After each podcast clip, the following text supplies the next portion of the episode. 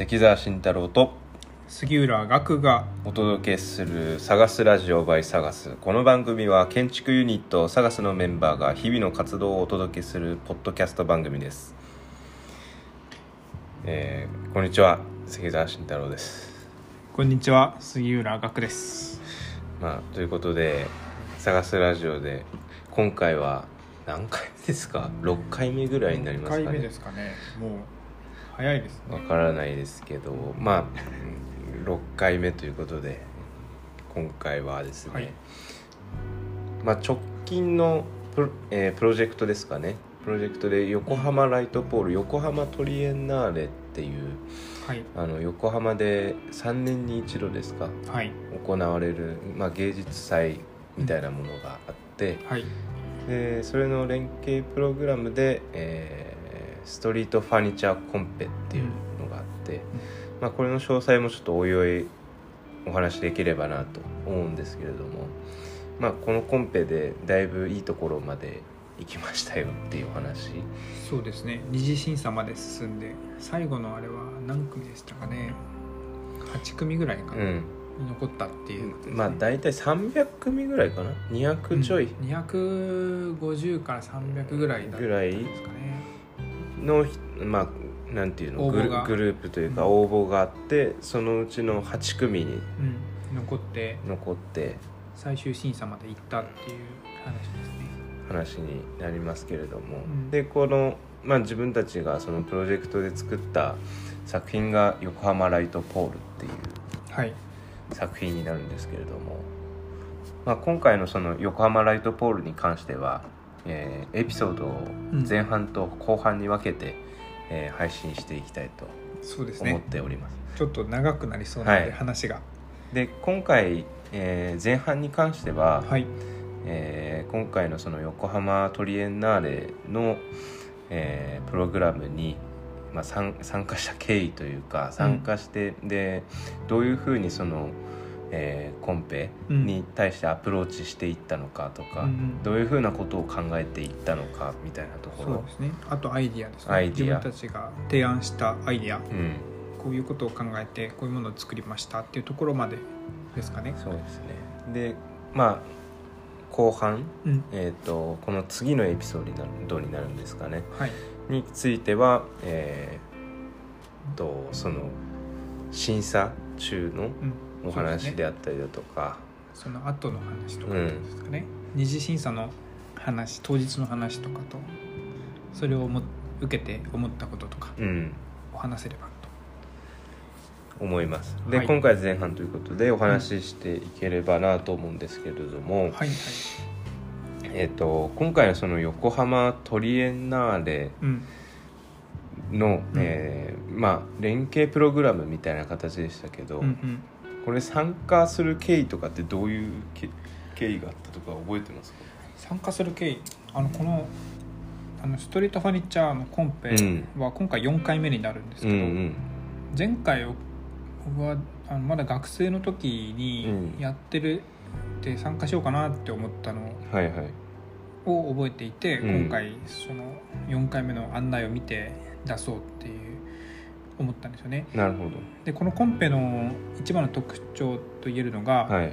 実際に勝ったら、はいはい。上位3作品残ったら選ばれたらそうですね。作れるっていうことですよね、だからちょうど自分たちはものをコンペに出して作りたいと思っていたので、まあもっと言うと実作にすごい飢えていたので、はいはい。これはちょっと出して勝ちたいなっていうところで出したという経緯がうんうん。ありますかね、ストリートファニチャーってなんか何ですかねあんまり聞き慣れない言葉なんですかね、うん多分聞き慣れないと思います。ちょっと説明一回した方がいいか。すごい簡単に言うとその公園とかうん。あの街路、はい。ま道にあるような誰でも使えるはいはい。ベンチとか、うん。テーブルとかあるいは街灯とか、電話ボックスとか、はいはい。そういうものを、まあ、最近電話ボックスないですけど、うん。そういう屋外の工作物のことを広く言いますね、代表的なものでいうとどういうのなんだろうな。例えばなんだろうな。あの新宿の西口にあるうん。なんか大きい「ラブ」って書いたうんなんか、なんかなんだっけ？な西口？西口。地下ですか？いやいやいやいや。ああ地上ですか？地上。どうなんだろう。なんだろう。でももっと言うと例えば、はいはいはい。はいバス停のベンチとか。ああなるほど。なるほど。ああいうのもストリートファニチャーの一つですねだから屋外の空間でなんか家具みたいにして使えるようはいはいなものって感じですかね、うん。まあストリートファニチャうん。ーは、まあそういったものということで。そうですね。で今回コンペの対象が横浜の横浜美術館ですね、うん。あれなんだっけ？あのショッピングモールが目の前にあってね。あれと横浜美術館の間にある広場に、うん。なんかそういうストリートファニチャーを作ってほしいっていうコンペはいはい。でした、かねまあそうですね。今回のそのコンペざっくり言うとどんなコンペでした？今回のコンペは、はなんか街を楽しくするストリートファニチャーを作ってほしいということでなんか確か今回から初めてテえテーマが設定されていてあそうだったなんだっけ？始まりはいはい。かなんかですよね、はいうん、始まりを知らせる。始まりを知ら始まりっていうのをテーマに何かストリートファニチャーを作ってくださいっていうのが今回のはいはいコンペでしたね。うん。うん。で自分たちはそれに対して提案したのはこれですよね。街灯を提案したんですよね。街灯を提案しましたね。でやっぱりその、うん。街灯を作るまでまあ他のこう最終的に残った案があったのがうん。こう椅子みたいなものとか。そうですね。椅子とか、まあ、ベンチを兼ねたランプみたいなうんものとか、うんあとはもう完全にオブジェみたいなものオブジェとか。か大きなテーブルとか、うん。そういう感じですね。うん。だ始まりっていうこテーマにあんまりすなんて言うんだろうな。ストレートにうん答えてる案っていうのは少ないかったイメージがありますけどね、うん。むしろもうちょっと自分の世界に引き込んでるうん。のが多かったのかな。で、まあ、自分たちが提案したのははい。街灯ですよね。どういう街灯を提案したかというと、あの光の高さをうん。変えることができるっていう街灯、うん。でそれはどういう街灯かっていうとまあこう街灯5メートルの街灯にこう筒型の傘があるんこですね。う吊るされているんですよね、はいはい。でそれを下げるとその傘は上下です。こうた折りたたんで上げたり下げたりすることができて、うん。下げると光の落ちる範囲がピューって小さくなっていってすごい小さなエリアを照らすと。で逆にそれをこうお上げていくと、まあ、カーテンっていうかブラインドみたいに上げていくと、光の落ちる範囲がバーッと広がって大きな光が落ちるっていう。もうちょっとぼんやりするというか大きくなるというか広い範囲が照らされるうんっていうんですかね、ぜひノートの方もチェックいノートのただいて方でとかあるいはインスタグラムで見てもらえると、あのイメージがつきやすいと思うんですけど、うん。とにかく光の落ちる範囲が変わる電灯を作ろうっていうことですね、を提案したわけうんうんうですね、ん。これ実はですね僕はそのい学生の時にあのーこのコンペを見た時に、からこういう案出そうっていうふうに思ってたんですよ、確かにあの伝ちゃんと伝わってなかったかもしれないですけど、うん。最初のアイデア出しの時にその話をちょっとしたような気がしていて。っていうのもですねその光の高さっていうのが街灯って普通すごい高いところ大体うん5メーターぐらいのところにあるんですけど、うんうん。5メートルのところにあるのと,、えー、と目線の高さぐらいにあるのとでは全然違うっていうことにがある時気づいて、うんうん。それは、えー、と祐天寺の商店街のはいはい。街灯がですね、これぐらい目線の高さのところにも光があるんですよ、うんうん不思議と。うん上にもあるんですけど。でそれ下にあるっていうのを見た時に、うん。あ光ってこんな高さによって全然違うんだで下に落ちてきた時にはいはい。すごい親密な雰囲気がこの商店街に広がってたんですよね、うんこの辺に光があることによって目の高さも。あそこなんかもそうですよね。寺田倉庫と品川駅の間のなんか街街道みたいなところもそういう感じのうん、体験低いところうんに光があるんですね、うん。だからなんか光の高さによって街の雰囲気ってこんなに違うんだっていうことに驚いた記憶が、経験があってそれをベースにこの案を考えた。うんうん考えてた時こんなもの作ったらどうかなってずっと思っていて、で今回それを作った。うんうん。作ってみたっていう、まあそうですよえー経ね緯ですかね。あと横浜っていう部分ではどどういうどうでしたっそう。でそれを作るにあたって、けはいはい。はなんか光の高さを変えればいいかなと思ってたんで、うんうん。光源例えば電球のある場所電球をそもそも上下させればいいかなとかうんうん思ってて、うんうん。最初の打ち合わせではなんかそう本当になんか傘って言ったら傘あの雨の日に差す傘みたいなものが上下するような案をししんちゃんに提示したうん。うん記憶があるんですよ。ね。はいはい。こういうものが傘がこう単純にこう上下してる、うんうんでもそれに対してしんちゃんが提案したのがこういうなんか筒型のはいはい。もの、筒型の布で覆われたものを吊り下げてそれをこう折り上げたり折り下げたりして、なんか江戸時代の浮世絵なんかを見たりすると、うん。こういうようななんて言うんだろうこう筒状のものをアンドみたいなものですね、こういう提灯みたいな。そうそうそうそう。を持ってる人とかたくさんいて、うん。でそういうところっていうのは人がたくさんいて、でこう賑やかになってるあそう印象というあれがうん。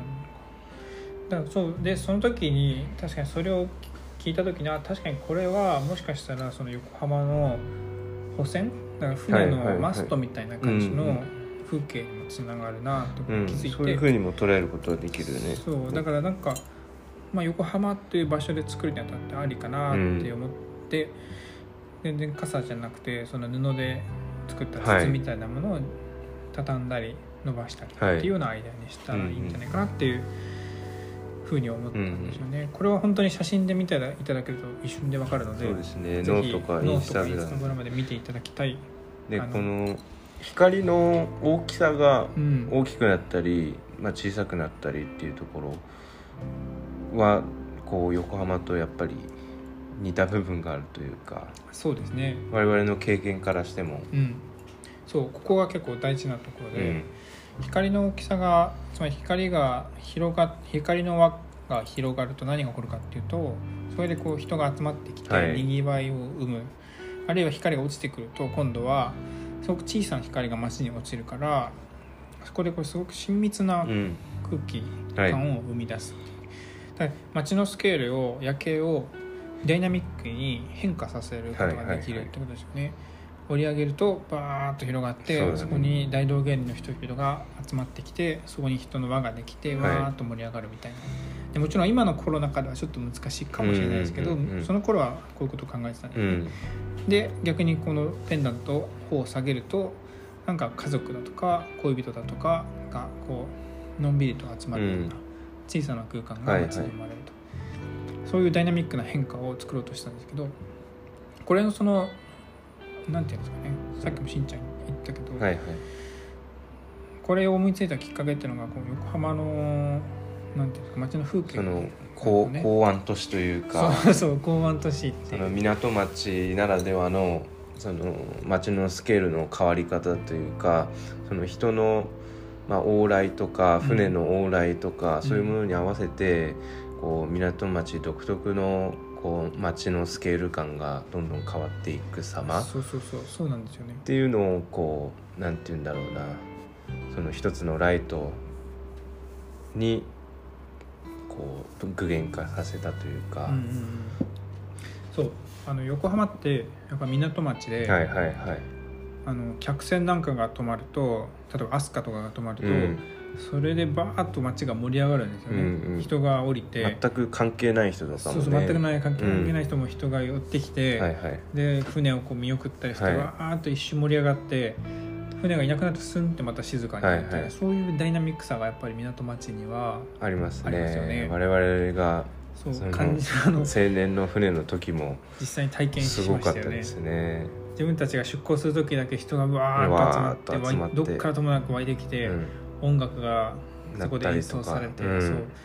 で、人の歓声とか。うん、わーってなるんですよね。でああいう感じだから船と街との関係で横浜の、横浜らしい風景っていうか横浜らしい、えーコントラストの風景が生まれてるとするならば、ファニチャー今回作るファニチャーもその街の性格をうん増幅させるようなあるいはその延長にあるようなものとして作ったらはいはい。んじゃないかなっていうふうに考えたんで、これを考えてたんで、うん。